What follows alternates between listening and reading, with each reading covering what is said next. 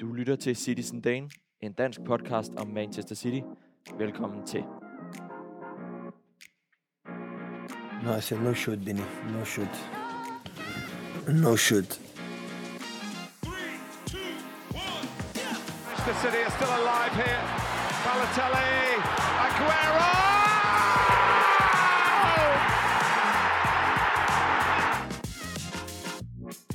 Getting closer.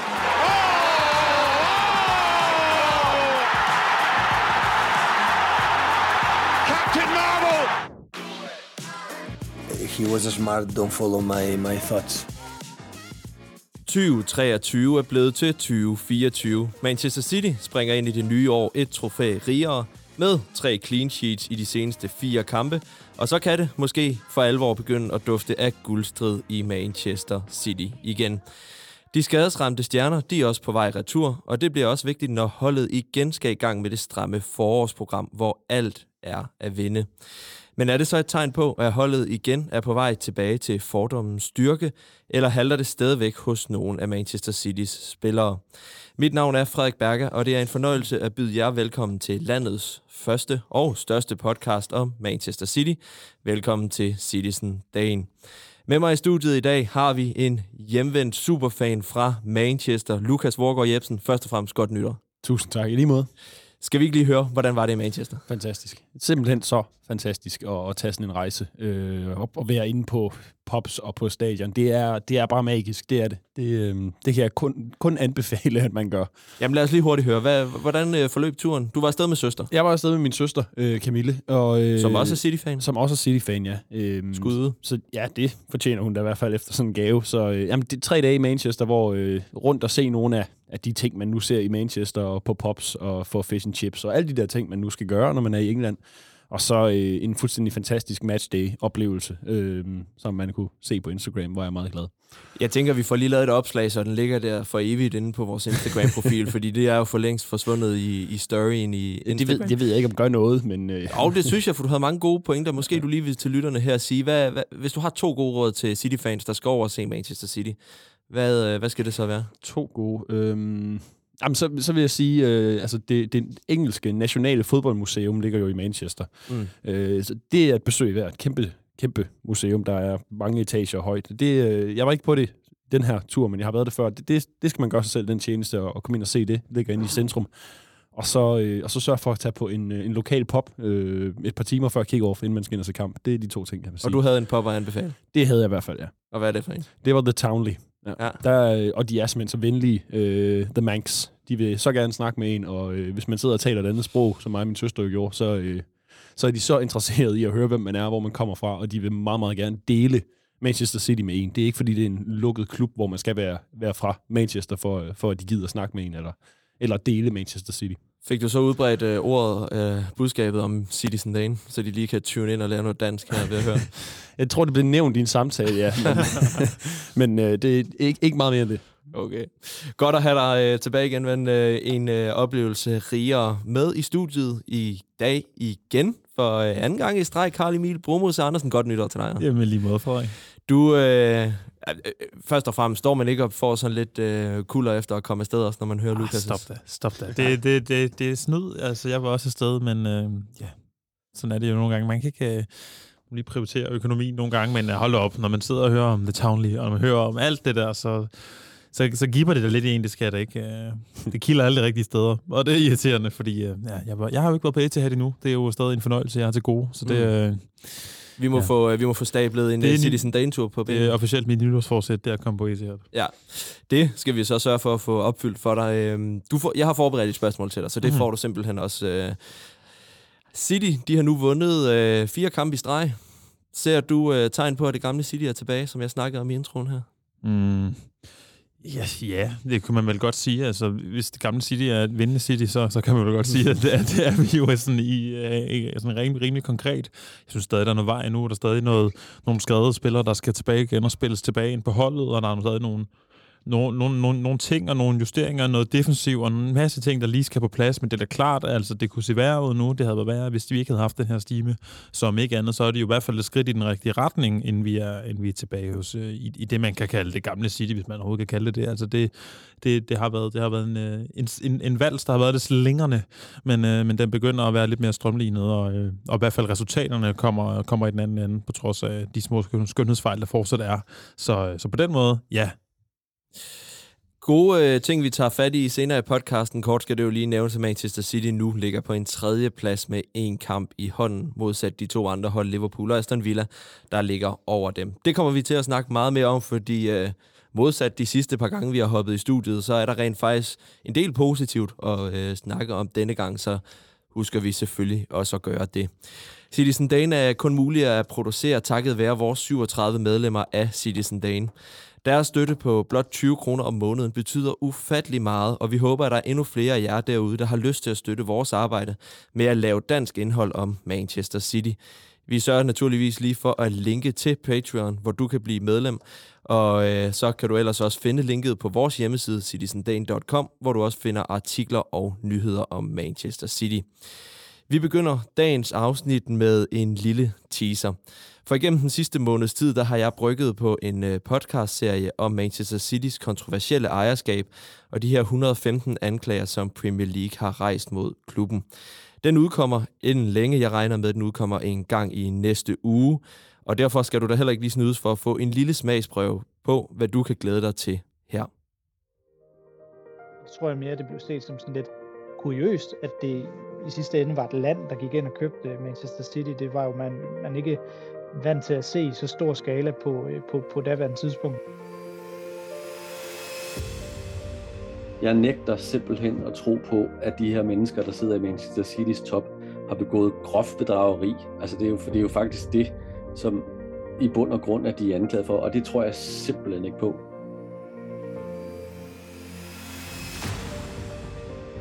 Altså hvis vi nu sagde, at de blev kendt skyldige i samtlige 115 anklager, så kan jeg ikke forestille mig andet, end at, øh, at, at det kan blive meget voldsomt og decideret øh, være tvangsnedrykning øh, indenover.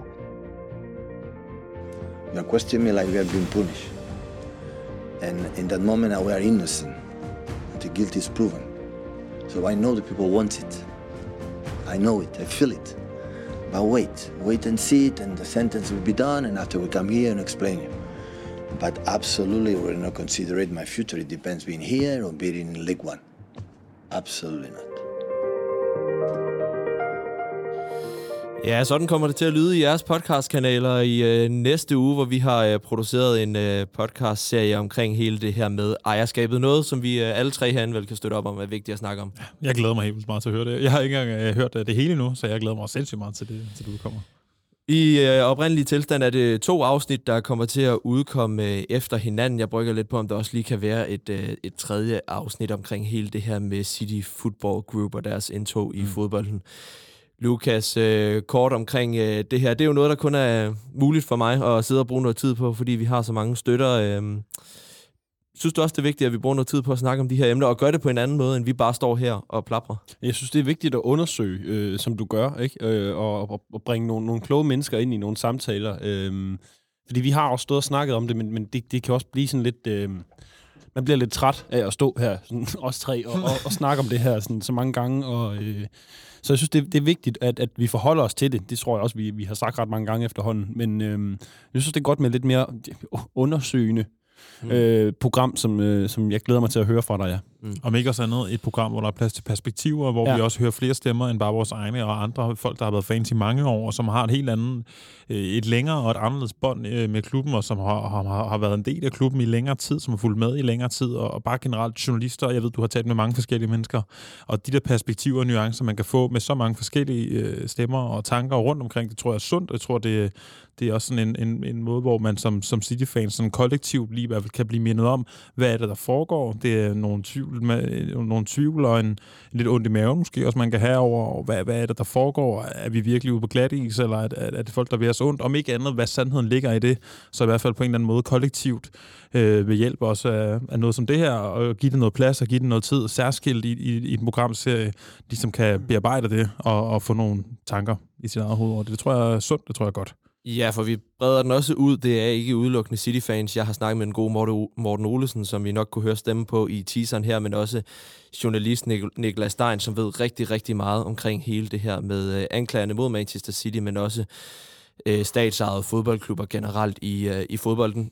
Vi lader den ligge mm. til. Den kommer i øh, jeres podcastkanal i næste uge, regner vi øh, stærkt med.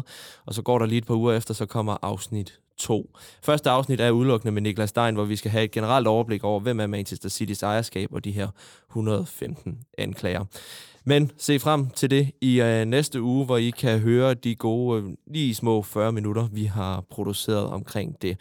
Fordi nu tager vi fat i noget, som øh, vi godt kan stå og plapre lidt mere noget om. Sjovt. Ja. Noget, du har set med egne øjne. Nemlig Premier League, hvor Manchester City nu vandt 3-1 på udebane, en svær udebane mod Everton, og Sheffield United 2-0 på hjemmebane. Lad os lige gribe fat i den sidste, fordi du var der, Lukas. Ja. Hvordan var det på stadion? Var stemningen god? Var, hvordan spillede holdet, og hvad? Altså, øh, jeg, jeg tror, det er sådan, jeg ved ikke, hvis I så den i tv, så kan det godt være, at I sad og tænkte, det, det var ikke den mest sådan, øh, sindsoprivende mm. kamp, man, man kunne se, men når man er på stadion der, så er det jo bare, altså så, tiden gik så hurtigt, og jeg synes, City spillede fantastisk. Så så jeg den så på øh, City Plus bagefter. Til, nej, det, det, så fantastisk var det trods alt ikke, men det, det var følelsen, der var derinde, fordi City holdt så godt i bolden.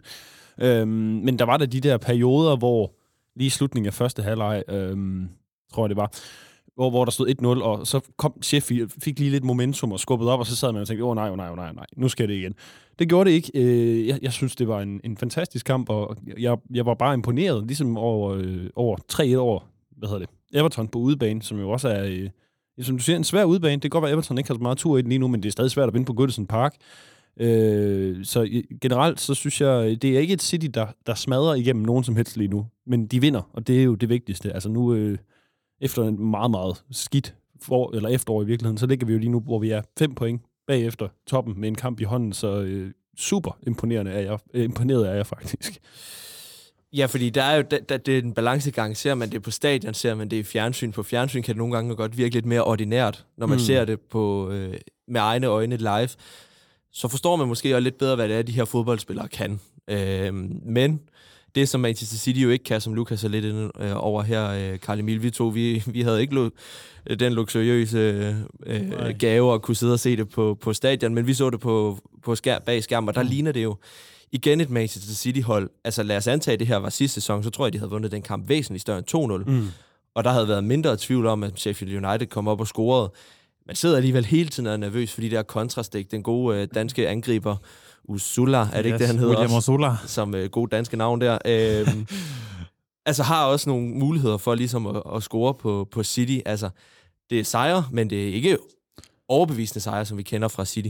Nej, det er det ikke, og de, de, de skal nok komme, og, og de har ikke været der på samme måde nu, og som vi, som vi lige øh, noget kortere også øh, berører i indledningen, så er det jo også fordi, at, at, at jeg har, jeg har tidligere sagt, kvaliteten, når, når vi er på det her niveau, og med de spillere og de midler, vi har, og, og den strømlignende klub, vi har, der skal kvaliteten nok altid betale sig, selv i perioder, hvor spillet ikke er på sit bedste, og på sit højeste, og på sit smukkeste. Der skal sejren nok komme i sidste ende, og sådan har det jo bare ikke været i den her sæson indtil videre. Det må vi bare erkende, der har, der har kvaliteten ikke betalt sig øh, altid. Der har vi simpelthen været for dårlige, og der har det kollektive niveau har været for lavt. Vi har ikke kunne formå at, at holde fast i de, i de føringer, vi har, udnytte de chancer, vi havde for at lukke kampene. Det her, det kan jeg det mindste tage som, som om, at selv når vi så, nu vil vi mindst begynde øh, at få sejrene i hus, på trods af, at det hele ikke går så strømlignet og går så perfekt, som vi godt kunne tænke os, det gjorde. Og sådan gør det jo sjældent i fodbold. Øh, vi har måske været vant til det modsatte, men, men, men, men, øh, men man kan håbe på i hvert fald, at, at nu vil vi lægge et bundniveau på, at, at selv når det ikke går perfekt, så får vi stadig sejrene i hus, også selvom det er mod Everton, også selvom det er mod Sheffield United. Og så håber jeg, at derfra vi kan bygge på, og så skal storsejrene nok komme alt andet end lige i det her travle juleprogram, smider du så lige et VM for klubhold oveni for Manchester City's tilfælde, så er det bare alt afgørende, at det hedder 3 point, i stedet for 1 eller 0 point. Øh, Lukas, du vejede det over, men det var også et Manchester City-hold, som hverken havde Kevin De Bruyne, øh, det er vi så efterhånden vant til, men Erling. Haaland var jo heller ikke med, og den helt store åbenbaring kommer vi nok til at snakke lidt om senere. Doku var heller ikke med, for eksempel. Altså, øh, kunne det mærkes også på, øh, på, på holdet på banen, at øh, de ikke havde de tre store og essentielle spillere for holdet. Nu var Rodri tilbage, og det kunne man jo så se på målscoringstavlen. Det kunne man. Det var et fantastisk flot mål, han scorede der. Jamen, jeg synes jo godt, man kunne, øh, man kunne se det. Jeg synes øh, faktisk, så var jeg, jeg, jeg... Da jeg sad og så kampen derovre, øh, jeg synes, øh, boldbevægelsen var, var faktisk rigtig fin, øh, men man, man fik ikke brugt kanterne. Der var så meget plads på kanterne, og man fik, man fik ikke spillet bolden hurtigt nok, hvilket jeg synes er... Altså, det, det er jo City, når de ikke er så gode. Så får man ikke bevæget bolden hurtigt nok. Øh, men, men jeg synes, det begynder at ligne, at man er ved at være der. Altså øh, på vej til at kunne spille bolden hurtigt nok rundt, til at kunne flytte et forsvar på ikke særlig lang tid. Øh, Ja, det ved jeg ikke. Nu glemte jeg de spørgsmål. Men det, jeg svarede overhovedet ikke på noget som helst, der gjorde det. jo, det, men det er jo også, når man, når man ikke har en spiller, man har, man har bygget sit spil op ja, omkring ja. Jeremy Doku ude på venstrekanten, ja. som skulle have pladsen derude. Man får lavet det, men så, så, så har man lige pludselig en spiller som Jack Grealish, og guderne skal vide, at Jack Grealish er en vanvittig dygtig spiller. Han løber jo ikke fra nogen. Altså, Nej. han kan godt drible fra dem, men han er, han er bare også lidt langsommere i sit spil, end Doku er, ikke? Så, så der er jo en helt øh, taktisk ændring der, man skal ja. til nu. Doku heldigvis snart tilbage. Jamen, der var jo heller ikke meget fart i det, mod Sheffield i hvert fald, mm. det City-hold øh, på kanterne. Øh, det var Grealish og øh, ja, enten Bernardo eller Foden, eller hvordan de nu stillede op. Altså, så det var jo ikke et altså, det er meget boldsikre spillere, men der var ikke meget fart i dem. Øh, der var det også, derfor var det også fantastisk at se øh, Oscar Bob. Mm komme ind og, og lave en assist-assist, eller hvad vi kalder sådan noget, ikke? Altså, øh, Tredje assist, det ja, sådan en stikning i, i dybden til... Ja, men lige præcis. Og, øh, som Guardiola også sagde efter kampen, det, øh, det var ikke, fordi der var noget galt med Grealish, at han blev skiftet ud. Det var bare, der skulle et andet tempo til. Og, mm. øh, og det var nok den følelse, mange sad med, tror jeg også, da de så kampen. Og så er det bare fantastisk at have en, en ung nordmand, endnu en, af dem, som øh, kan komme ind og gøre en forskel for holdet. Åh, oh, hvor kunne det være fedt, hvis det var danskere. Oscar Bob.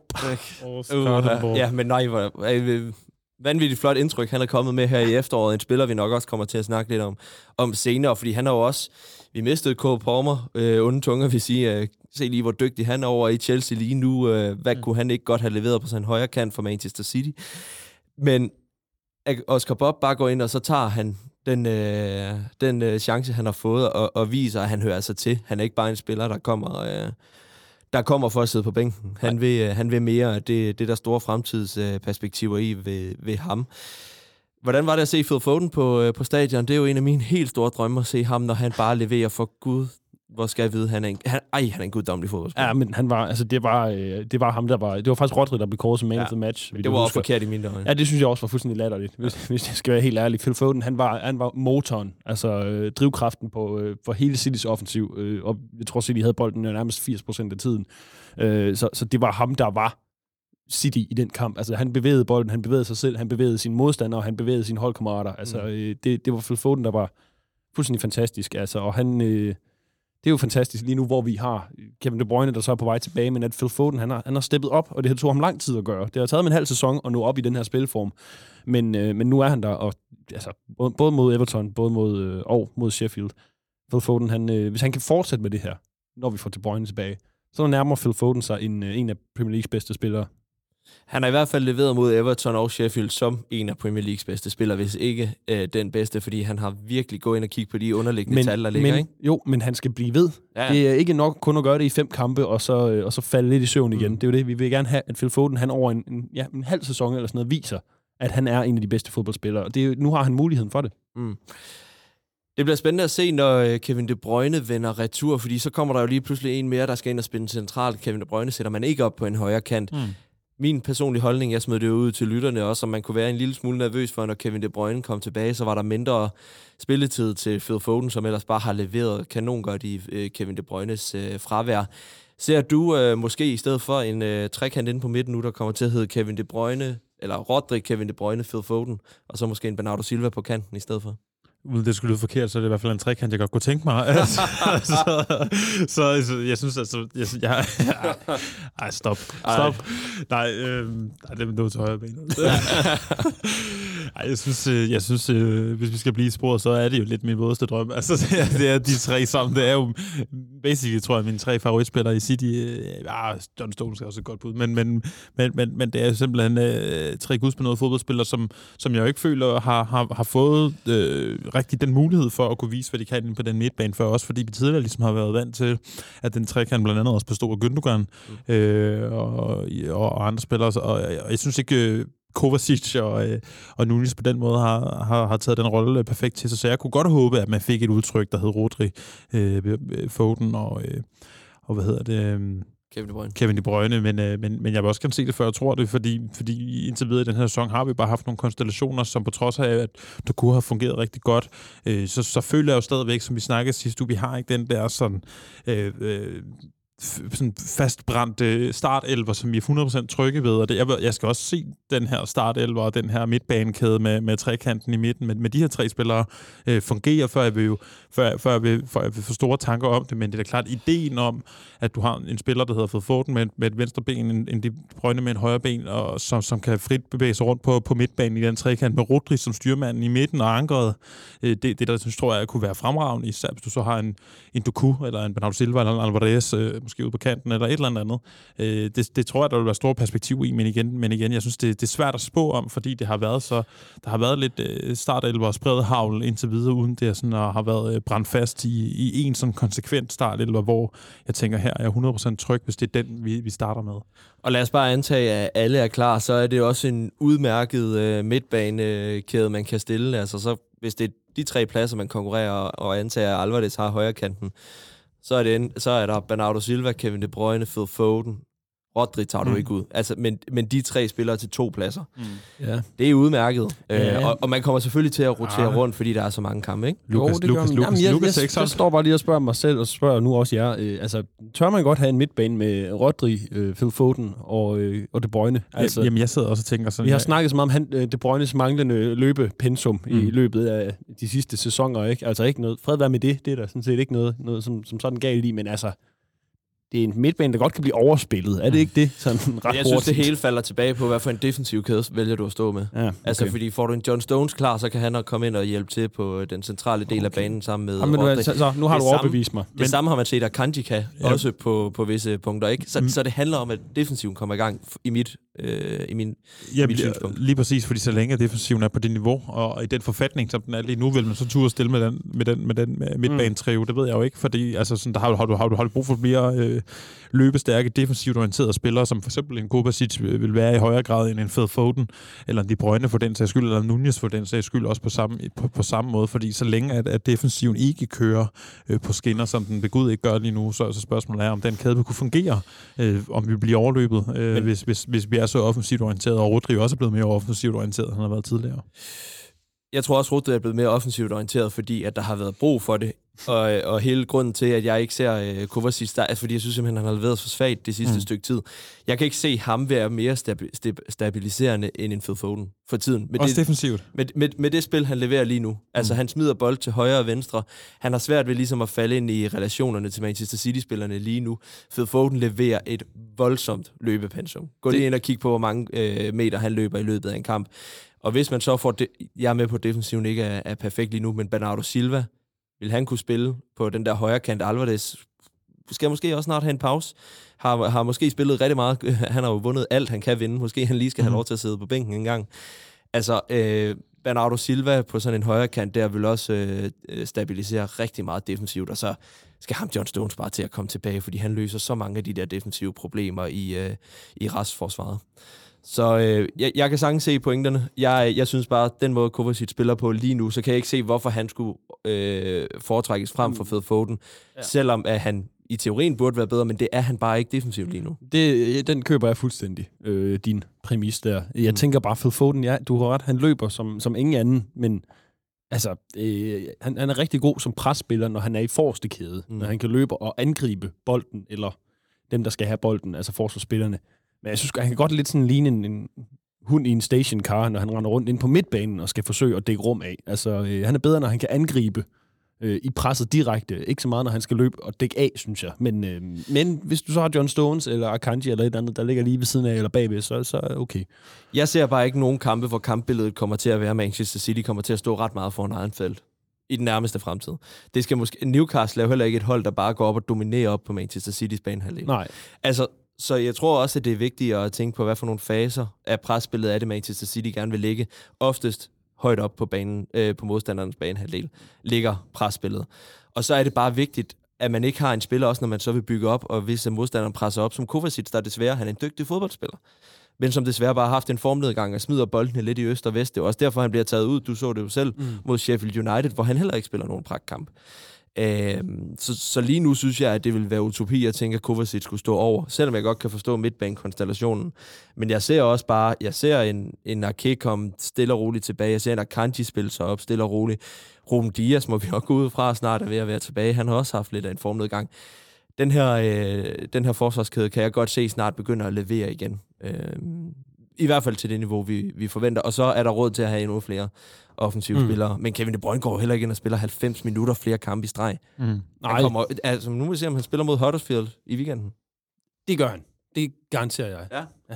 Men han spiller ikke 90. Nej, nej, nej, nej. Han får, øh, han får måske øh, første eller anden halvleg, en af delene. Og jeg tror heller ikke, man skal gå ud fra, at hvis Kevin De Bruyne kommer tilbage og leverer de en dårlige præstationer efter de andre, så er han bare heller ikke der efter så lang en skadesperiode, hvor, hvor han bare er første mand på holdkortet.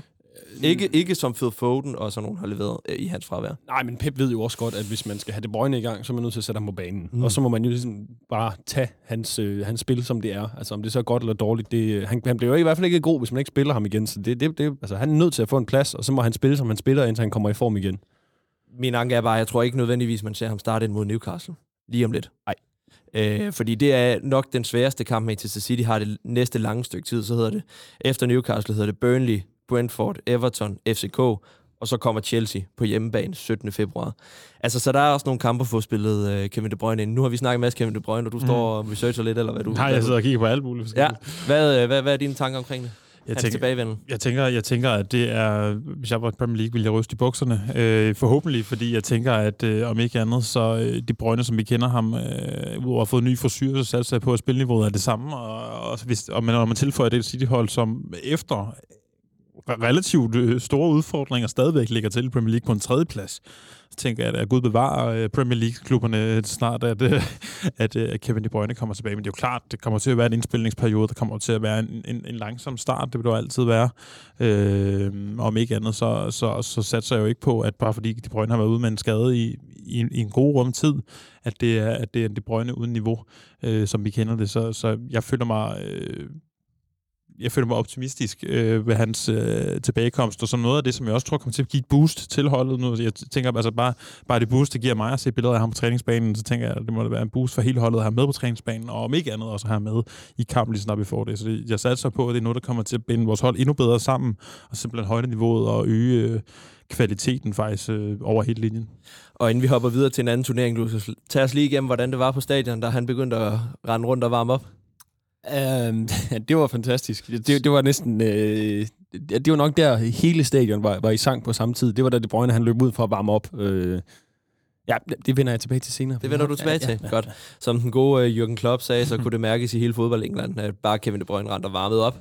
Hvilket siger noget om, hvor meget uh, folk de længtes efter at se ham. Vi har ikke snakket så meget konkret om Everton-sejren, men lad os da bare slå den fast. Bagud 1-0, vinder alligevel 3-1 det er den mesterskabsklasse, man har været vant til at se Manchester City. De rejser sig efter en, en dårlig første halvleg igen med en fremragende Phil Foden i centrum. Ja, jeg vil bare gerne undgå de der dårlige første halvleje. Det er jeg træt af. Så, øh, men, men fint at vinde det og sådan noget, men øh, ja, jo, positivt. Det er godt. Og et kongemål af Bernardo Silva. Ja, som vi kender dem. Ja. Altså, han er jo fremragende fodboldspiller, Bernardo. Han stepper altid opfølger, når vi har brug for det.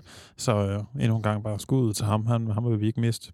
Hvordan den lille mand, han kan formå at levere så, i så øh, fysisk præget en liga som øh, Premier League, og han er bare han holder bare balancen. Man kan ikke skubbe ham. De kan være to meter større end ham, og så de kan ikke få ham ned ikke? Ja, det er det bedste indkøb, vi nogensinde har lavet. Ja, han er så, han er så vanvittig. Men øh, det vil lytterne jo nok også godt vide derude. Jeg har et svagt punkt for ham. ja. Så øh, lad os hoppe videre til noget, som der er nok ikke nogen af os, der havde haft et svagt punkt før. Ja, øh, december startede, nemlig VM for klubhold, som jeg fik øh, introduceret til at starte med, så har Manchester City nemlig øh, sluttet 2023 af med at vinde deres første trofæ.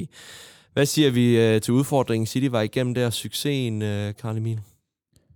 Altså, jeg skal være ærlig og sige, jeg har ikke set den eneste kamp øh, live, øh, på trods af, at de jo fandt det der fremragende link, man kunne mm. se det på. Men jeg har set highlightsene fra det, og altså, mit indtryk er jo, hvis man både kigger på på, på, på resultatet, og de highlights, jeg har set, så har det jo ikke, øh, så, så har det jo været uden at sige nemt, øh, relativt nemt. Altså, det har jo ikke været nogen store udfordringer, og vi må sige, at vi har re- re- haft relativt stor cruise control, cruise control øh, igennem de få kampe, vi har haft, og, og smadrer jo simpelthen øh, modstanden i, øh, i finalen øh, uden, særlig stor, øh, uden særlig stor modstand. Så Altså et trofæ, som er svært at vinde, om ikke andet. Det er jo stadigvæk Champions League-vinderne fra, fra de resterende dele af verden.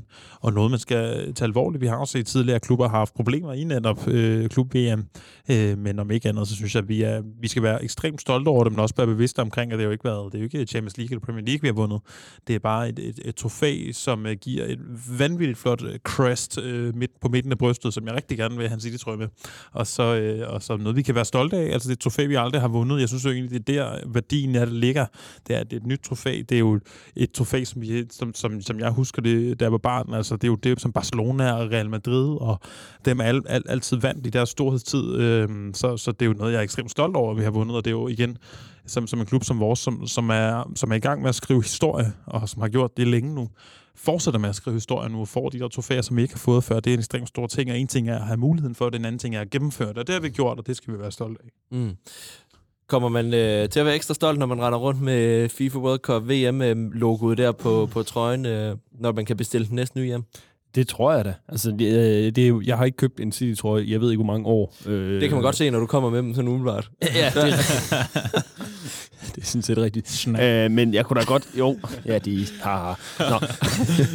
jeg kunne godt tænke mig sådan en City-trøje med, med det der dejlige guldlogo på, og så mm. måske sådan en, øh, en Champions League, et eller andet ude på armen, bare lige for let them know. Let them know. Så øh, ja, jamen, jeg, tror, jeg, tror, det, jeg tror, det betyder meget. Det tror jeg altså. Det sagde, snakkede vi også om sidste gang. Altså, også tænkt sådan noget som... Øh, ja, Kovacic, han har så vundet alt, hvad der, hvad der er at vinde. Men øh, Nunes og Doku, det, den der slags spiller, der, der lige er kommet til, ikke også? Altså, det kan godt være, at det er sådan lidt et spøjst trofæ, som ingen rigtig ved, hvad, hvad er værd. Men, men alligevel, så har de vundet det nu. Altså, det er et halvt år inden, og så har de fået deres første trofæ, deres første medalje. Jeg tror, det betyder noget. Det sætter standarden for, hvad man forventer at spille i Manchester City ja. i hvert fald. Det sætter også en standard for, jeg tænker også, apropos det der med, som ny spiller at komme til den her klub, og man, man, man ved jo ikke, hvad vi kan, men også bare det der med at komme hertil og så bare opleve det der med relativt hurtigt i sin sidste tid. Okay, vi går bare ind og vinder det der trofæ mm. relativt komfortabelt. Altså, det, det, det, det er en magtdemonstration, om ikke andet, uanset øh, modstandens niveau, så er det jo bare en, en, en, en kæmpe præstation, øh, og som jo ligesom også øh, afslutter cirklen på det år, vi har været igennem, og, og, og de trofæer, vi har vundet, og, og den historiske sæson, vi har haft, det er jo, nu er der full circle, nu har vi vundet alt, hvad der er at vinde øh, nærmest. Så, så det er jo virkelig, øh, det, det, er bare, det var bare en perfekt afslutning på et perfekt år. Og sådan kan det vist ikke siges meget bedre. Og øh, rundt 2023 af fra Manchester City der har været fuldstændig fantastisk. Altså, der har været det ene trofæ efter det andet, The Treble, og nu også VM for klubhold. Vi, øh, vi kan nok ikke sige mange klogere ord, end det du sluttede af der med, øh, Karl Emil. Så lad os da bare hoppe videre til næste punkt på dagsordenen. Bunny, bunny, bunny, Will Ferrari, bunny, bunny, bunny. Who the fuck is Will Ferrari, bunny. Clancy gets it through, and a chance on here for Uwe Rosler! And City have taken the lead! Uwe Rosler goes to take the acknowledgement of the delighted hordes of City supporters. Ja, for lige om lidt skal vi i gang med det helt store awardshow fra efteråret. Men inden vi går det, så skal vi selvfølgelig have uddelt de traditionsrige Røsler Boni-skalaen. Det er det faste holdepunkt på dagsordenen, hvor vi skal have kåret ugens Boni og Røsler. En skala, der placerer højdepunktet, altså Røsleren, og nedturen af Bonien. Og skal vi ikke have lov til den hjemvendte kriger fra England? Skal du ikke have lov til at starte? Kriger lige frem? Ja. Okay. Mm-hmm. Jeg så, hvordan du krigede dig igennem de eneste, de, de, den ene pint efter den anden. Ja, det er rigtigt nok, det ja. gør jeg. Øh, jamen, øh, så vi starter med... Øh, jeg gør det lige omvendt i det Jeg starter faktisk med Røsleren. Ja. ja.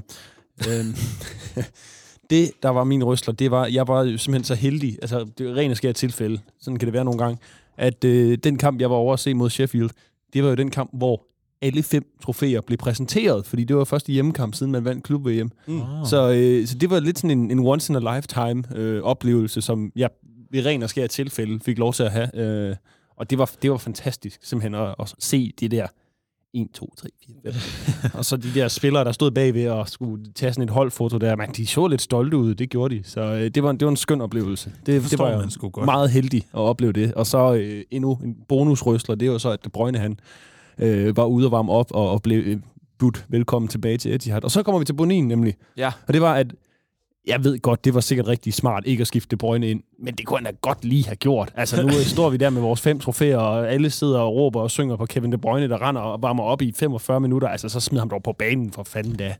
Bare lige fem minutter eller et eller andet. Det, det, øh, det, det vil jeg gerne have haft. Vidste han ikke, at Lukas Wargaard Jebsen sad på stadion? Nej, men det er jo hans egen skyld. For fanden, Pep Guardiola. Den, den, ja. vil, jeg- vil gerne have haft lidt De Bruyne, lige til at, til at gøre det hele sådan fuldendt. Det kan jeg godt forstå også, fordi da du fortalte, at du skulle over og se dem nu, altså, så må jeg også bare blankt erkende, det er lidt ærgerligt at ramme den kamp, hvor hverken Kevin De Bruyne, Erling Haaland, Ja. øh, John Stones eller Doku Ja. er med, ikke? Ja, Øhm, det er, det er rigtigt. Så, så lige en lille, en lille De Bruyne Mm. kunne, have, kunne have været godt. Eller en smule. Ja. En lille, der. Normal størrelse De Bruyne, bare for en lille periode. Det ville have været godt. Ja. Når det er sagt, så fik du så Rodri at se på sin, øh, en af sine bedste dage over en Foden. Så, øh, så helt ondt er Jeg ham. klager ikke. Helt ondt er der skal vi ikke have. Karl Emil? Jeg har også valgt at prøve reglerne i dag. Jeg har simpelthen øh, startet et nytår ud med øh, fuldstændig øh, vanvittig optimisme, så jeg kunne have taget to røsler med og ingen bonier med. Sådan. Fordi at, øh, jeg kunne simpelthen ikke komme på noget, hvis ikke jeg skulle gentage mig selv med defensive og skadesproblemer, og jeg ved ikke hvad. Så jeg har valgt at sige, min første røster, den har jeg været inde på, Fed Foden, altså har steppet op i fraværet af de andre. Det har vi talt om, det vil jeg ikke bruge mere tid på. Og så har vi faktisk også gerne give en røsler for og det kan virke øh, mærkeligt, fordi vi har jo ikke se- set ham særlig meget nu, men nu har jeg siddet og kamp set highlights igennem af Claudio Echeverri. Ja. Og hold kæft, han ser god ud, mand. Gør han det? Jeg synes i hvert fald... Hvad er det for en spiller? Kom med ham. Men øh, han er en spiller, virker ekstremt intelligent af sin alder, har et, et flair, men på sådan en... Jeg har det sådan på nogen måde med sportsgren, man har set, at man ser et ung talent nogle gange, øh, på trods af, at en spiller er upoleret, kan man nogle gange se, når en spiller kan noget, har noget særligt, hvor nogle gange, når jeg sidder og ser de der brasilianske talenter blive solgt for milliardbeløb, og som aldrig bliver til noget, tænker jeg, den havde jeg set komme, de lignede bare hver anden fodboldspiller. Ham her, han har et eller andet i sin måde at bruge vendinger på, i sin måde at bevæge sig i forhold til bolden på. Han virker ekstremt intelligent, sådan... Øh, sådan lidt øh, Bernardo Silva-agtig i sin måde nærmest at lave kropsfinder, øh, uden at nærmest at bruge bolden, samtidig med, at han bare har et vanvittigt godt antrit. Og jeg synes også, øh, noget, der virker som en, en, en fremragende, jeg har glemt, om han er højre eller venstrefodet, men, men, men, men, men ekstremt godt spark og, øh, og spilteknik. Øh, jeg synes simpelthen, han ser ekstremt spændende ud, og jeg er generelt bare ved at give en rystler for, for det, øh, den indkøbsstrategi, som jeg jo egentlig føler, at vi lykkes ret godt med øh, lige nu. Også det der med ligesom at købe de her spillere i god tid. Han kommer først til i december 24. Jeg har set rygter om, at vi har forventer, hvis ikke at, at, at der går Alvarez i når vi tager ham ind og spiller fremragende fra start af, så skal han måske allerede der udlejes til Girona, som, øh, som, som spiller derude af i La Liga lige nu. Øh, om ikke andet, så synes jeg i hvert fald, at det er et indkøb, han spiller, der ser spændende ud, og en, igen bare en cementering af den strategi, der er på, på transfermarkedet fra City side af, at vi hviler ikke på lavbæren, vi bliver ved med at investere både i nutid og i fremtid, det gør vi kontinuerligt hele tiden, øh, for ligesom at, at skabe konkurrence øh, internt, og jeg synes, det er fedt, hvis vi kunne få endnu en, øh, en argentinsk lille sprudlende mag, øh, magiker ind på holdet, det ville være, det ville være fremragende. Jeg synes i hvert fald, at det, jeg har set af ham med highlights fra River Plate, der ser han øh, del med god ud. Vi har gode erfaringer i hvert fald med at hente argentiner fra Plate. Det har vi. Ja.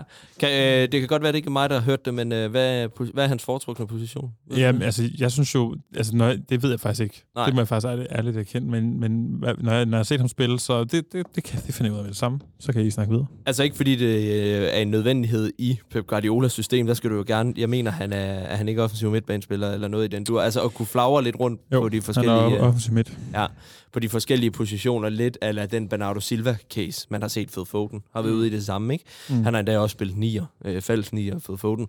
Så øh, spændende at se, hvad den, øh, hvad den unge argentiner kan, når han kommer til. Og så er det jo bare fedt for ham, at han har en som Alvarez. Ja. Altså Alvarez danner, danner jo præcedens for, at unge argentinske supertalenter tænker Manchester City. Det er sgu mm. der, jeg skal hen, for jeg har lige set en, der er et år ældre end mig. Han har vundet VM, han har vundet Champions League, han har vundet Premier League.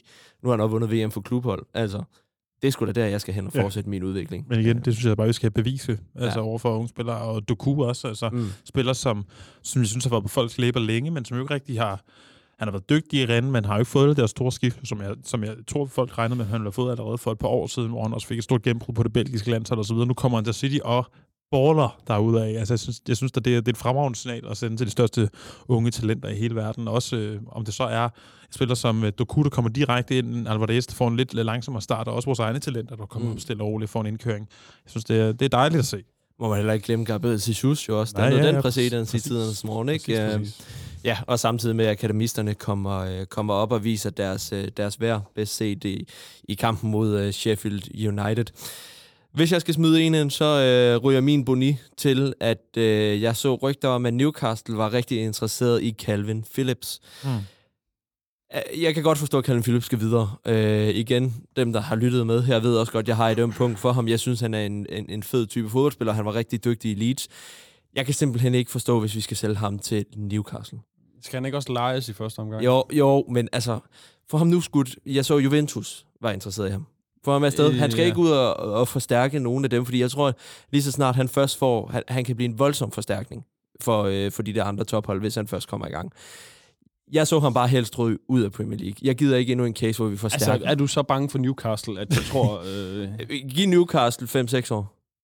5-6 år? Ja. Jamen, det, det, der er der lang tid til. Det skal vi da ikke... 5-6 år. Vi har lavet den her podcast i fire år. Prøv lige at se, hvor hurtigt de Ja, løbet. okay, selvfølgelig. Men, men ej, vi vi kan godt sende Calvin Phillips på leje til Newcastle, uden at verden falder fra I den her sæson, ja. Ja. Men jeg læste også bare mulig salg.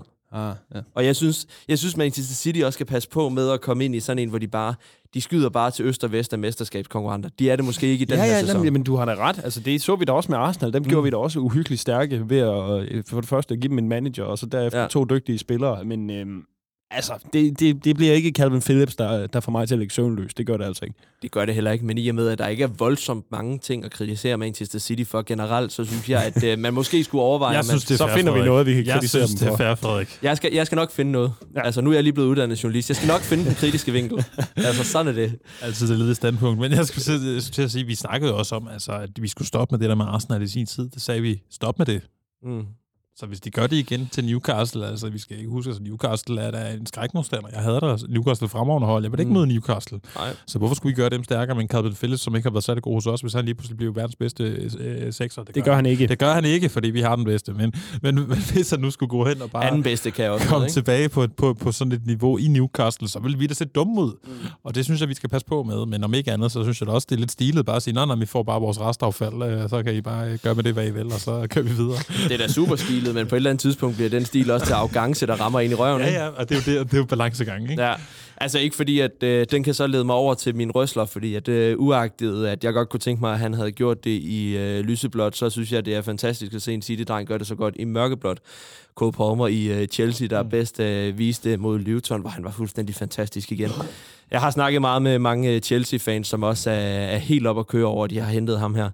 Det kan jeg eddermame godt forstå. Og han begynder at vise sig som et fremragende køb, og også et fremragende salg af Manchester City. Jeg siger ikke, at Manchester City skulle beholde ham. Jeg synes bare, at vi også lige skal huske at rose vores City-drenge, når de gør det fremragende. Chelsea, heldigvis ikke i nærheden af at være øh, mesterskabskandidater. Så øh, jeg kan med god samvittighed sidde og nyde ham spille fodbold. Jeg ved ikke, om I har gjort det også. Mm, altså, jeg har aldrig rigtig været til Cole Palmer, desværre. Nej. Det, øh, jeg, jeg synes, det var et godt salg. Jeg synes stadig, det er et godt salg, og jeg tror ikke særlig meget på ham. Og det ved jeg ikke, hvorfor. Det gør jeg bare. Så har du ikke set meget Chelsea i den her. Nej, det har jeg nemlig heller ikke. øh, Og jeg har også set, at han gør det. det altså, hans statistikker og sådan noget, de er rigtig fine, men, øh, men jeg, jeg kommer aldrig til at fortryde det salg. Det tror jeg ikke. Ej, prøv at høre, selvfølgelig skulle vi have solgt ham. Han går ind til Pep Guardiola og siger, at han gerne vil sælges. Så bliver han solgt, fordi Ja. han ikke tror på, at han får spilletid. Fair, så bliver han solgt. Derfor kan jeg godt fryde mig over, at en City-dreng gør det rigtig, rigtig, rigtig. Og jeg er helt på linje med dig, Frederik, fordi han var jo, hvis nogen kan huske tilbage på, da vi startede sæsonen, jeg sagde, hvem bliver årets overraskelse? Det bliver... Øh, Palmer. Ja, det gjorde han nemlig. I Chelsea, sagde du. Nej, jeg sagde ikke i Chelsea, jeg sagde kun Palmer. Jeg sagde, at han havde spillet en fremragende preseason, og jeg troede virkelig på ham i år. Ny Marias. Og prøv at se, så sælger vi ham igen. Vi skulle sælge ham for det Mm. beløb. Det var fuldstændig grotesk, at de købte ham for de penge. Ja. Det betaler sig så lige nu for dem. Nu vil vi simpelthen gøre det på den lange bane, men om ikke andet. Jeg siger bare helt, øh, helt low-key. Jeg kaldte den. Øh, Ej, jeg synes, jeg synes, han gør det skide godt, og om han havde gjort det samme for os, det skal jeg ikke kunne sige. Men øh, altså, jeg, jeg, jeg vil hellere have Doku, end jeg vil have Palmer. Øh, så igen, jeg synes, det er færdigt, at vi, vi solgte ham. Jeg synes, vi skal give ham alle, al god lyserblå kærlighed øh, med på vejen. Jeg under ham det hele. Øh, men jeg tror også, at han har været fremragende for os i den her sæson. Jeg synes, jeg, synes, jeg, synes, jeg, kan- jeg kan godt se Portmer øh, blive en fremragende engelsk fodboldspiller. Og så lad os da bare lige afsluttende sige, at det er jo ikke fordi, at jeg synes, at man kan stille den op på den måde, at enten du eller Portmer, det er to vidt forskellige kanter, de spiller til, ikke? Jeg kunne bare godt have set, at Palmer, og det er dejligt bagklogt at sige nu, når han gør det så fremragende i Chelsea, ikke? men jeg synes også, som du selv siger, at vi var inde på det i starten, han gjorde det fantastisk. Pisse, pisse ærgerligt, at han ikke lige havde tålmodigheden til at tage den her sæson med. Ja. Jeg tror, han havde fået rigtig meget spilletid. Og når han ser en spiller som Oscar Bob få den spilletid, han gør, så må han også næsten sidde og tænke, hvad kunne jeg dog ikke have fået af spilletid på Manchester City? Mm. Men igen, jeg tror alligevel, han sidder og nyder det. Altså, alle Chelsea-fans Ja, ja. elsker ham og ser ham som det klart bedste indkøb i hele Todd Bowley-perioden, der har været. Altså, i- når jeg, når jeg sidder og følger Chelsea, uh, Chelsea-fans og snakker om Chelsea-fans, så er det jo det indkøb i flere år, de er, de er gladest for. Øh, så må vi se, om det er det i, længere tid, men lige nu, der er han jo Chelsea's bedste spiller, og en af de største, altså i deres største profil jo. Han er jo den, der spiller bedst, og den, der, den, der afgør kampen, det kan godt være, at det er Gita på straffespark og alt muligt andet, men han gør jo godt indtryk, og han gjorde også et vanvittigt godt indtryk mod os, da vi spillede mod Chelsea øh, for relativt kort tid siden, så igen, lægger- jeg, jeg- jeg tror, på Horner er pisse glad for det skifte, han lavede, øh, og ja, igen, altså han, han havde sikkert også fået masser ud af at være her, men sådan skulle det ikke være, og det er sikkert godt for ham at komme ud af de trygge rammer i Manchester og ud i den store hvide verden. Jeg lægger slet heller ikke skjul på det udelukkende øh, egoistiske ja. Grunde, øh, fordi jeg godt kunne tænke ham i Manchester City, også fordi at jeg tænker, altså han spiller for et hold, der ligger på en 10. plads, og de taber og vinder, som øh, vinden skifter, ikke? Mm. Øh, trods alt, Manchester City, der kæmper med om de sjoveste sjove titler, det tror jeg, der går en del år, før Chelsea kommer op og gør. også. Så øh, jeg lægger overhovedet ikke skjul på, at det er egoistiske grunde, fordi nu har jeg set ham spille for Chelsea en del gange, og nøj, han gør det godt ude på den der højre kant. Så er det så fair, at vi er sådan lidt forskellige omkring vores, øh, vores øh, optimisme til fodboldspilleren K. Pommer.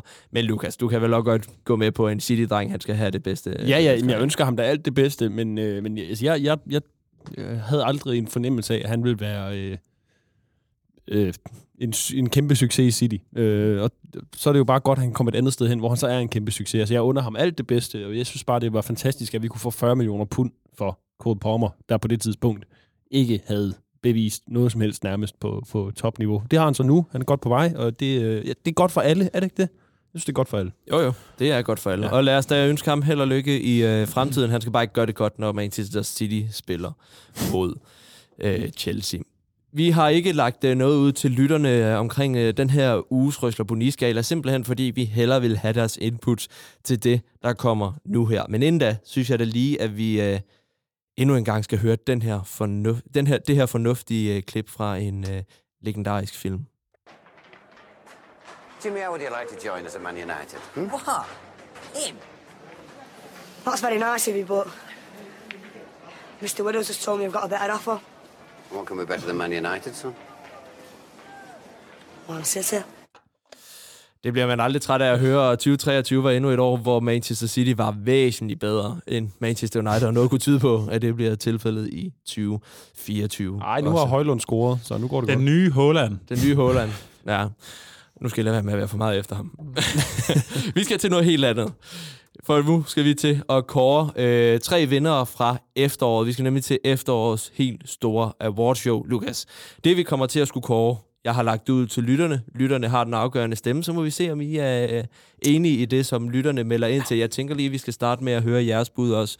Men vi skal have kåret efterårets boni, altså efterårets skuffelse, efterårets røsler, efterårets spiller, efterårets højdepunkt, eller og efterårets overraskelse. Og så kommer vi til at snakke lidt bobler undervejs. Lad os starte på øh, nederst på skalaen. Altså lad os tage bonien først. Der har vi nomineret øh, Citys defensive problemer, så er det skadesproblemerne i klubben, og så er det Rodris dumme karantænepoint. Skal vi lige starte med at høre, hvad jeres stemme går på? Skal jeg starte? Ja, Jeg har startet med øh, efterårs boni. mm? Og ja det, jeg skal kun høre din der. Ja, ja, okay, du skal kun have det er kun bonien. Så er vi med. Det var Ej. kun lige det, jeg stod og sagde. ja. har givet den til defensiven. Altså, det synes jeg har været... Chok, chok, chok. Chok, chok, chok. Yes. Det har været en stor hemsko, øh, hvis du bare skal have en kort forklaring. Den store hemsko. øh, Og det, vi mangler, tror jeg, for at... Altså, jeg synes jo, vi scorer relativt mange mål. Vi mangler simpelthen bare ikke at, lukke, at, at, at forhindre mål i at gå ind på vores eget mål.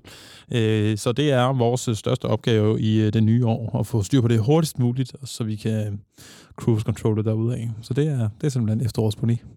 Og så er jeg spændt på dig, Lukas. Jamen, øh, nu er det, der stod jo skadesproblemer. Altså, jeg, jeg siger bare direkte, det brøgne. Det er faktisk øh, min efterårets boni.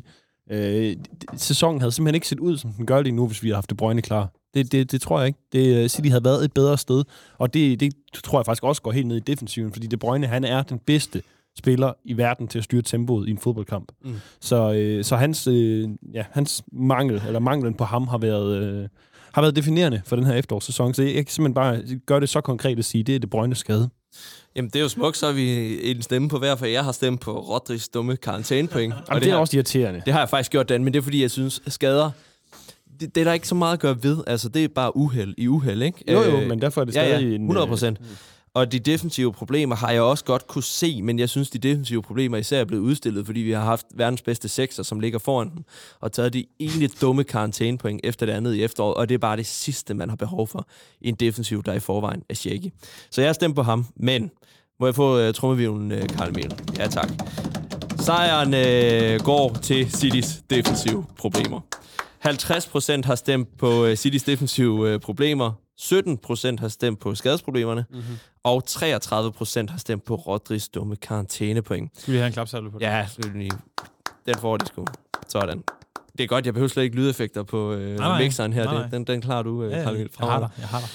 Så den, øh, den rører direkte afsted til den shaky defensiv, som vi har set i øh, City. Desværre også fordi, at vi i sidste sæson jo så en fuldstændig fænomenalt flot defensiv indsats fra City, men i den her efterårssæson har det været lidt anderledes. Vi hopper videre til anderledes positivt, fordi her går vi til efterårets røsler, altså efterårets højdepunkt. Her har vi nomineret Jeremy Doku for hans øh, ankomst til City, og den måde, han har præsteret i starten. Akademisterne, og den måde, de er kommet ind. Altså, Oscar Bob har du selv nævnt. Phil Foden er der vel også, men han efterhånden så øh, indkørt i Manchester City. Man kan helt glemme, at han er fra eget akademi også. Micah Hamilton, Rico Lewis, vi kan blive ved. Øh, ej, det var nok egentlig dem, der har spillet den største rolle. Men de, de er også blevet nomineret, og så Phil Foden har jeg simpelthen af mit bløde hjerte også nomineret, fordi jeg synes, han har været fantastisk i efteråret. Skal vi starte med dig, Lukas, den her gang? Mm, ja, altså for mig er det enten øh, do, Doky, som han vel egentlig hedder. Nej, er det ikke Duku? Er det det? Det er det jo, fordi der, hvor han kommer fra i Belgien. Det har jeg hørt. Åh, oh, okay, det er, det er godt. Det er fordi, det undrede mig over her forleden. Det er Doku. Mm. Det er også meget nemmere at sige. Uh, han er et godt bud, fordi han, han har jo simpelthen uh, taget Manchester City og Premier League med storm, men uh, jeg, jeg giver den faktisk til Phil Foden, også fordi nu udfordrer jeg Phil Foden direkte mm. på podcasten her, til at fortsætte sit høje niveau. Nu skal han ikke lave en klassisk Phil Foden, og så lige pludselig forsvinde fra jordens overflade i en måned. Det, øh, nu er det nu, Phil Foden. Vis, hvor god du er, og... Øh, men altså, De Bruyne han er ikke klar endnu. Du er, du er nok Citys vigtigste spiller, indtil Holland kommer tilbage i hvert fald. Så er det nu. Kom så, Phil Foden. Stærkt. En stemme på Phil Foden? Det vil være noget så... Jeg gider ikke være sådan en Lukas-medløber. Men jeg, jeg har virkelig også lyst til at give den til Phil Foden, for han står virkelig også mit hjerte ekstremt her. Det er nok den spiller, jeg allermest har lyst til skal lykkes. Men... Øh, og det var en vanvittig lyd, den der. jeg giver den til... Jeg har jo... fordi- Okay, på, jeg har skrevet Doku på mit papir. Det skal mm. jeg være ærlig at sige. Jeg har skrevet Doku, fordi jeg synes, han har været... Han har, han har overgået alle mine forventninger, og jeg synes, han har været, en, været blandt vores største profiler, og været kampafgørende. Det vigtigste er, at han ikke bare været dygtig, han har været kampafgørende for os. Altså, vi havde ikke fået så mange point og så mange sejre. Vi havde været væsentligt dårligt stillet uden det Doku, han har givet os. Men jeg har også bare lyst til at give den til Foden, for jeg synes også, perspektiverne i en Foden, som spiller sådan her i længere tid, og som gør det her konsekvent, hvis han øh, ligesom godtager og modtager og accepterer Lukas' udfordring, og ligesom eksekverer den nu i fremtiden, så synes jeg jo, lige, at fremtidsperspektiverne i en Phil på det niveau er større, end, end det Du- Doku kan give. Så derfor har jeg egentlig også lyst til at give den til øh, Fed Foden af ren og skær motivation for at fortsætte. Fordi så kan det være, at han kan, kan bytte efterårsrøsler ud med en åretsrøsler. Det kan jo være, altså det er motivationen for ham. Så, så ved du hvad, jeg, jeg, jeg er medløber. Jeg har simpelthen lyst til at give den til Fed Foden for det høje niveau, han har vist her i efteråret, og for at han fortsætter det. Mm. Spændende at se, om han så øh, kan mærke presset nu, fordi nu har Lukas Walker også sagt det i øh, Altså, sin han, han, kan fuldstændig selv styre. Altså, jeg Ja. står med en gullerod i den ene hånd og en pisk i den anden. så kan han selv vælge, hvad han gerne vil have. Det, øh, Åh, ja, det, jeg, jeg vil faktisk helst ikke forestille mig billedet af dig med en pisk i hånden, Lukas, men øh, den, den lader vi bare hænge. Hvad er det for en lummer stemning? Ja, jeg ved ikke, øh, det er fordi, han ved, at vi skal til nogle korte nyheder lige om lidt. Åh, nej. lader han op. Jeg, øh, jeg, har, jeg har faktisk også givet den på Phil Foden inden for afstemningen, så vi, vi nåede så sjældent som enige, men det er fordi, at jeg igen, jeg kan ikke tilføje meget mere end det, du sagde så fremragende, det er Carly Miller også dig, Lukas. Altså, han, han har bare taget et step op, og de, de forventninger, der har været til Phil Foden, synes jeg er større end dem, der har været til Doku. Ja, vi har alle sammen vidst, at Doku havde nogle spændende ting. Phil Foden er bare siden han har været 16-17 år blevet skrevet op som det der kæmpe talent i Manchester City. Iniesta. Altså, vores fremtid. Og han bare leverer. Han, laver, han har jo selvfølgelig dummet sig nogle enkelte gange, har haft nogle ture ned øh, i, øh, i en øh, svagere formkog, men at han bare bliver ved med at levere så højt, på så højt niveau, og den måde, han, det er jo kunst at se den mand have en bold for fødderne. Mm. Det er jo også det, men det er også derfor, jeg synes, det er så frustrerende, når mm. Phil Foden han lige pludselig forsvinder. Mm. Mm. Altså, så der, det, det sker mindst en gang per sæson. Så, så er Phil Foden, selv når han er på banen, så lægger man nærmest ikke mærke til ham. Og det, det vil jeg bare gerne have, at, øh, at han bliver mere konsekvent i sine præstationer. Det er bare det. Og det har han så fået alle tre stemmer herfor, fordi det håber vi fortsætter i foråret. Hvis han har gjort det, så har han jo haft en hel sæson, hvor han, hvor, hvor vi nok skal op og snakke om, han ikke har været sæsonens spiller for, øh, for Manchester City. Ja. Vi kan være lige så enige herinde, som, øh, som vi er, men når vi lægger den ud til lytterne, så ligger den på en, øh, en anden skala. Så lad os afgøre, at kategoriens vinder går til Jeremy Doku med 48 procent af lytternes stemmer. Yes. Phil fortjent. Foden kommer med 31 procent af stemmerne, og så kommer akademisterne med 21 procent af stemmerne lige bagefter. Jeg ved ikke, hvor meget skal det der Phil Foden. Jeg kan se min kæreste stemme, hun ved lige præcis 0 procent af. Phil Foden er jo egentlig også fra akademiet, så det... Ja, så, Hvis vi lægger dem ja. sammen, så vinder de faktisk. Ja, det er rigtigt. Men det er jo ikke helt den præmis, vi har lavet. Så. Lad os give den øh, til Doku. Det er også fortjent. Altså, er det. han, har, Den øh, han har taget Manchester City med, øh, med storm, og så er ærgerligt, at han lige blev skadet, når han lige var i gang med at, at virkelig øh, sætte sig øh, i gang. Fedt også, at han City-spiller, der er gritty, når han scorer. Ja. det er genialt. Han er øh, bare pissefed type. Ja. Så den fortjener han. Han har lidt flere. Han er også nomineret i næste øh, kategori, så er det spændende at se, om han øh, løber på den også efterårs overraskelse. Altså, hvem har overrasket lytterne mest? Det er Shete Meduku for hans ankomst i klubben igen. Ja, han kunne simpelthen ikke lave andet, fordi han har øh, overrasket alt og alle. Er det Michael Hamilton og hans præstation ned i Beograd, eller er det lodtrækningen mod FCK? Drenge, Kar, eller Lukas, vil du ikke have lov til at starte igen? Øhm, jo, men... Øh, det der er jeg nødt til at sige, det må være, øh, det må være Jeremy Doku. Ja. Øh, jeg ved, jeg synes, den der Hamiltons mål, den er lidt tynd som en efterårs overraskelse. Det var mere men, hans øh, indtræden på første. Okay. Øh, ej, der skal mere til, trods ja. alt. Det, øh, ja, nej, det, det er helt sikkert Doku, der har været øh, overraskelsen. Det er ingen tvivl om det. Den, øh, den, den bedste signing, vi har lavet øh, by a country mile lige nu. Mm. Ja. Jamen, det er no-brainer. Jeg er Altså enig. den her songs transfer. Ja, Ja. bare lige. Jamen, jeg, er- jeg er 100% enig. Jeg synes også, det er en, det er en no-brainer, og alle de uh, flotte ord, vi kan have med på vejen lige før, dem synes jeg da bare, vi skal give igen, uh, uden at gentage dem. Altså, jeg synes, han han har været, han, har- han har været uh, over alle forventninger, og en spiller, som man troede skulle have en lang indkørings, indkøringsperiode, skulle have lang tid, før han kunne indtræde i første holdet på det niveau, Guardiola, vi ved, øh, forventer at, træde ind på den scene. Det er at træde ind i, på det første fremmest i Premier League, men, men også bare i det hele taget ind på, på et hold som Manchester City. Det, det troede jeg ville tage længere tid, og der må vi bare sige, at han har, han, han har haft en fuldstændig øh, perfekte indstilling til det, og han har simpelthen bare taget, øh, taget kuglen i egen hånd, eller, og, og, og taget ansvaret for, for sin egen situation, og bare været fremragende, og det har jo bare gjort ham øh, umiskendelig en af vores bedste spillere i efteråret, og øh, når han er frisk, en, øh, en spiller, som er, som, som er næsten er, er selvskrevet i de store kampe. Den der præstation, han leverer mod øh, Bournemouth, skal bare stå for sig selv. Og så øh, tror jeg, at vi alle tre kan blive enige herinde. Og jeg havde også en lille smule svært ved at finde ud af, hvad man ellers lige skulle kalde for en overraskelse i den her sæson. Positiv overraskelse. Så derfor øh, kom der måske også nogle lidt sværere ind. Lad os da få, øh, lad os da få trummen. Yes. For til ingen stor overraskelse bliver Jeremy Duku, der løber med sin anden pris ja. i efteråret her. Ja. Han får hele 70 procent af stemmerne fra lytterne. FCK, lodtrækning mod øh, FCK, får 20 procent, og så får Micah Hamilton 10 procent. Jeg synes, han skulle have en uh, honorable mention for at gå ind og levere den kamp, han gjorde. Det var også rigtig fint. Ja. For, øh, for guderne skal vide, det ikke var ma- bedste Manchester City-hold, der blev sat på banen alligevel, så præsterede han øh, fint. Og det er hele den her romantiske historie med ham som, øh, som øh, hvad hedder det, sådan ballboy. Ja, bolddrengen. Bolddrengen. Ja, ballboy. Øh, ballboy. øh, ej, nu skal du lade være med at gøre det. Nej, nej, igen. gør det.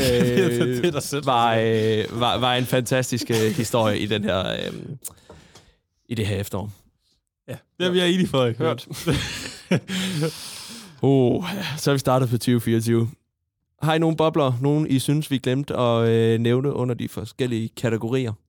Det skal være, hvis det skal være under den positive overraskelse, så, så ved jeg ikke, om jeg har så mange andre. Altså negativ overraskelse, kunne man jo, negativ overrask, overraskelse, så kunne man jo sige defensivt. Man kunne også sige, øh, apropos, øh, Bonin, altså Rodrigs manglende disciplin. Øh, der, jeg synes, man kunne sige flere ting, men, men jeg synes også, øh, den eneste re- rette overraskelse er øh, Doku. Øh, jeg synes egentlig, øh, at vi har været dygtige til at give de rigtige awards. Det er jo bare fremragende. Det tog jeg lidt i egen hånd, det der med at, at finde øh, dem, Ej, de nominerede. hvad, Og, og, og så blev de, som de blev. Det er så fint. Lytterne, tusind, tusind tak for, at I slidede ind i uh, Instagram og, uh, og stem, gav jeres stemme med. Vi kommer nok til at gøre det endnu mere nu, for at få jeres, øh, jeres øh, indblik i, hvordan øh, City-situationen står ud. Så skynd jer lige ind på, på Instagram og, og tryk follow der, så kan I også snart læse et fint indslag, eller opslag fra Lukas' tur til Manchester. Han er jo blevet Instagram-ekspert nu, så der får vi lige øh, sørget for at lave et, øh, et opslag. Det er også med gode råd. Og Influencer. Influencer, Lukas. Puh, det er jeg ikke sikker på, at bliver min, øh, bliver min karriere. Ikke desto mindre skal vi nok lige få lavet et opslag, Lukas, hvor vi giver nogle fif og tricks til dem, der gerne vil overse Manchester City, men aldrig har prøvet det før. Så kan den faren øh, Etihad-gænger som dig jo lige øse ud af din erfaring. Gerne. Gerne. Hop ind på Instagram og følg med der. Der kommer vi til at lave mange flere af sådan nogle øh, lytterinputs her, som vi gjorde i dag. Og så må du ellers godt begynde at blive en lille smule øh, tændt i stemmen, eller skal jeg sige? Den starter her. Velkommen til de korte nyheder med Lukas Vorgård Jebsen. Sæt dig ned, læn dig tilbage og nyd mine korte nyheder.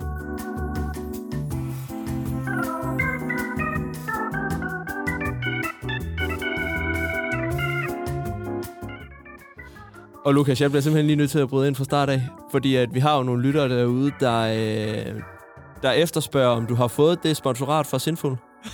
Er der det? Ja. Jamen, jeg har ikke hørt noget endnu. Du har ikke hørt noget? Nej, men... Øh, Det er fordi, du ikke har, Apple har lavet en influencer-account på Instagram endnu. Ah, det er nok det. Ja. Mm. Jamen, Nå, jeg har, øh, jeg har tændt stemmen og har nogle korte ja. nyheder. øhm, vi, vi starter i noget transfer, fordi du, øh, nu, nu kom Karl Emil så godt nok til at ødelægge det lidt for mig, med, øh, med Claudio øh, Echeverri, Mm. som spillede, hvad, Karl Emil? Fandt du ud af, Offensiv midt. Offensiv midt, offensiv midt. River Plate. Ja, øh, som var hans foretrukne position, offensiv midt, ja. Altså, det har vi snakket om. De fleste har nok også set opslag om det, så, øh, så den lader vi egentlig bare ligge. Så er der en anden transfer, jeg lige så i går. Zach Steffen, er der nogen, der kan huske ham? Ja, jeg kan sagtens huske. Han er lige råd til øh, Colorado Rapids. Yes. Fordi at øh, han var ikke god nok overhovedet, Nej. øh, hvilket folk nok kan huske. Ja. Ja. Så øh, det, det synes jeg var ærgerligt, fordi jeg kunne altid godt lide Zach Steffen. Jeg synes, der er noget over amerikanske fodboldspillere. Øh, De virker så sympatiske. Ja, jeg kan godt lide dem. Jeg kan Ja, godt lide den amerikanske sådan, øh, sportskultur. Den kan et eller andet, så, øh, så jeg har altid hæppet på ham, men øh, det, det lykkedes så ikke. Så det øh, farvel til Zach Steffen.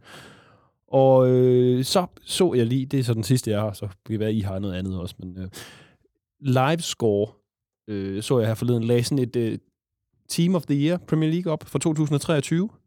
Der er fire City-spillere på. Har I lyst til at gætte på, hvem det er? Det er sådan noget øh, average øh, mm. ja, score. Og det vil jeg gerne. noget. Det vil jeg gerne For 2023? Ja.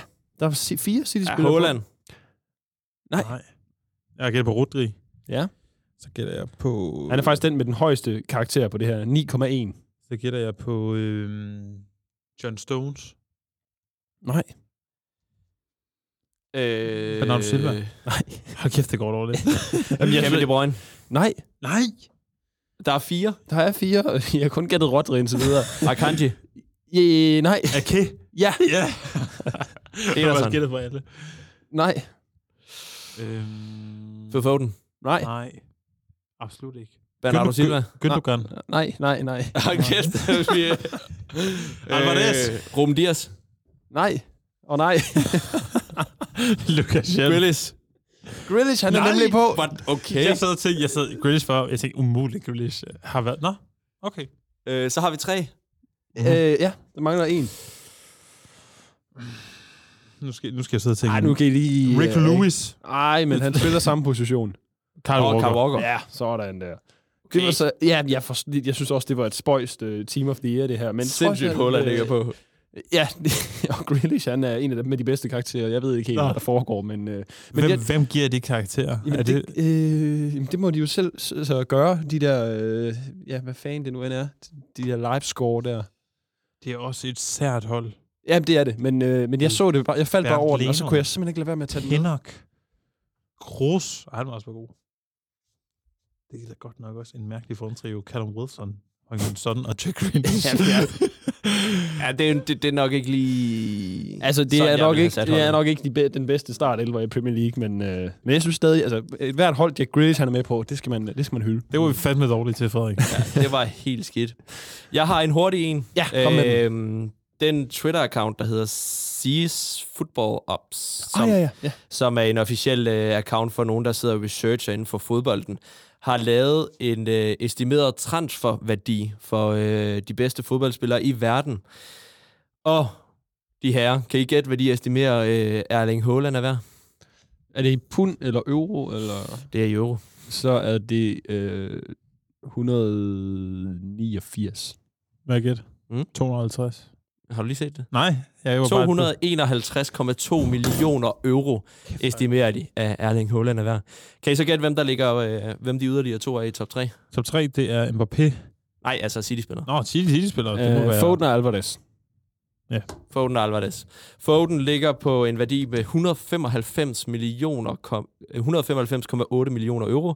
Alvarez 164,7 millioner euro.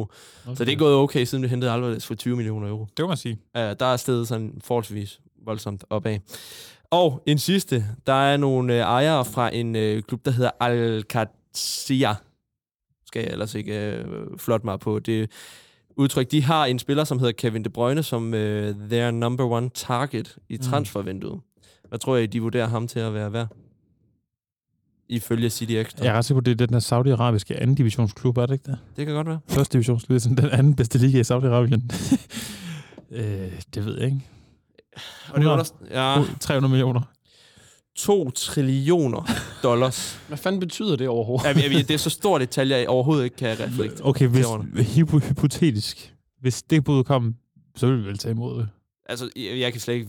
2 trillioner, det er fuldstændig vanvittigt. Det er ikke et tal. Nej. Det, det tror jeg ikke på, det der. Ifølge City uh, Extra, så har de været ude og sige, at det var de klar til at splash på ham. Okay, jamen... Øh, Færre sag.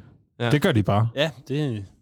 Vi må se. Vi Jeg er har jo også- i et uh, transfervindue nu, så uh, alt kan ske. Jeg, jeg, har gør, også jeg tillader mig altså lige at gøre sådan. Ja, vel. Nå, tak.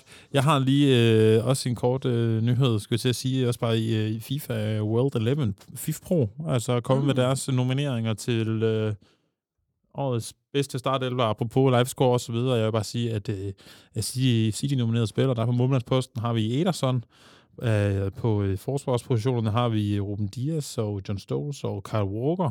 På midtbanen har vi De Bruyne. Hvis vi tager Gündogan med, det synes jeg også godt, vi kan for den sæson, han har haft. Øh, Og så har vi Rodri og Silva. Og så øh, blandt øh, angriberne, der har vi øh, Holland. Ja, faktisk bare Holland. Mm. så det, Ja. Ja. Okay, ja, så har jeg, nu, nu er det ikke, fordi vi bare sådan skal stå og hver især læse op fra en mobil. 24 timer senere. jeg har en god en her. Nu Ja. skal, I, se- nu skal I høre. Det er jo det, er det der med nytår og sådan noget. Så laver man alle mulige sådan, i 2023 skete, bla bla Mm. Uh, City er faktisk det hold i de store europæiske turneringer, som har mest effektiv spilletid overhovedet. Mm-hmm. Altså, hvor bolden er i spil, og ja. ikke er på målspark og indkast, og jeg ved ikke hvad. 63,14 minutter er bolden i gennemsnit i spil, når, øh, når City er på banen. Og øh, det er der ikke nogen Premier League-hold, der sådan rigtig kommer tæt på. Det er lige Brighton, det er cirka 3 minutter mindre.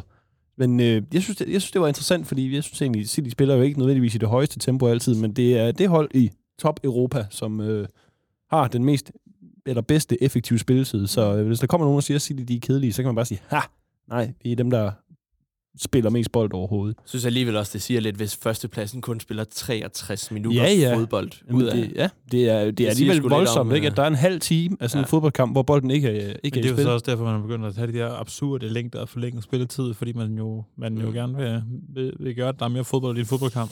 Mm. Ja, men, men hvad skal man gøre? Spillerne, de trækker jo netop de der små pauser, som Mm. de har brug for, ikke? Altså, så Ja, jeg ja. tror aldrig, det kan man ikke komme udenom. Men, Nej. øh, nå, nu stopper vi også med, det var nogle... Skal vi runde den?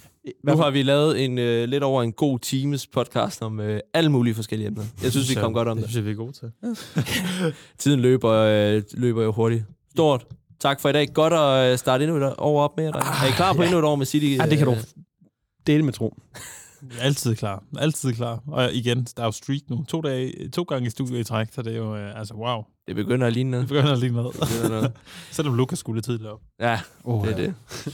Tusind, tusind tak til, øh, til jer i dag for at øh, komme her ind i studiet. Vi siger også tusind tak til alle jer, der har øh, siddet og lyttet med en lille times tid endnu.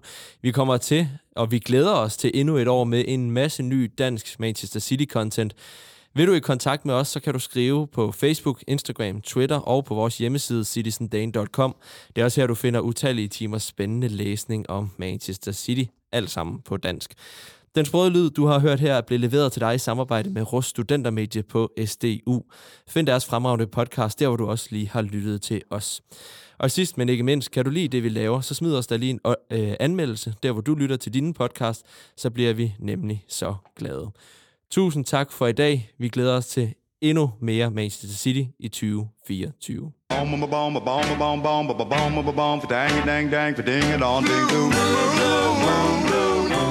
standing alone without a dream in my heart, without a love of my own.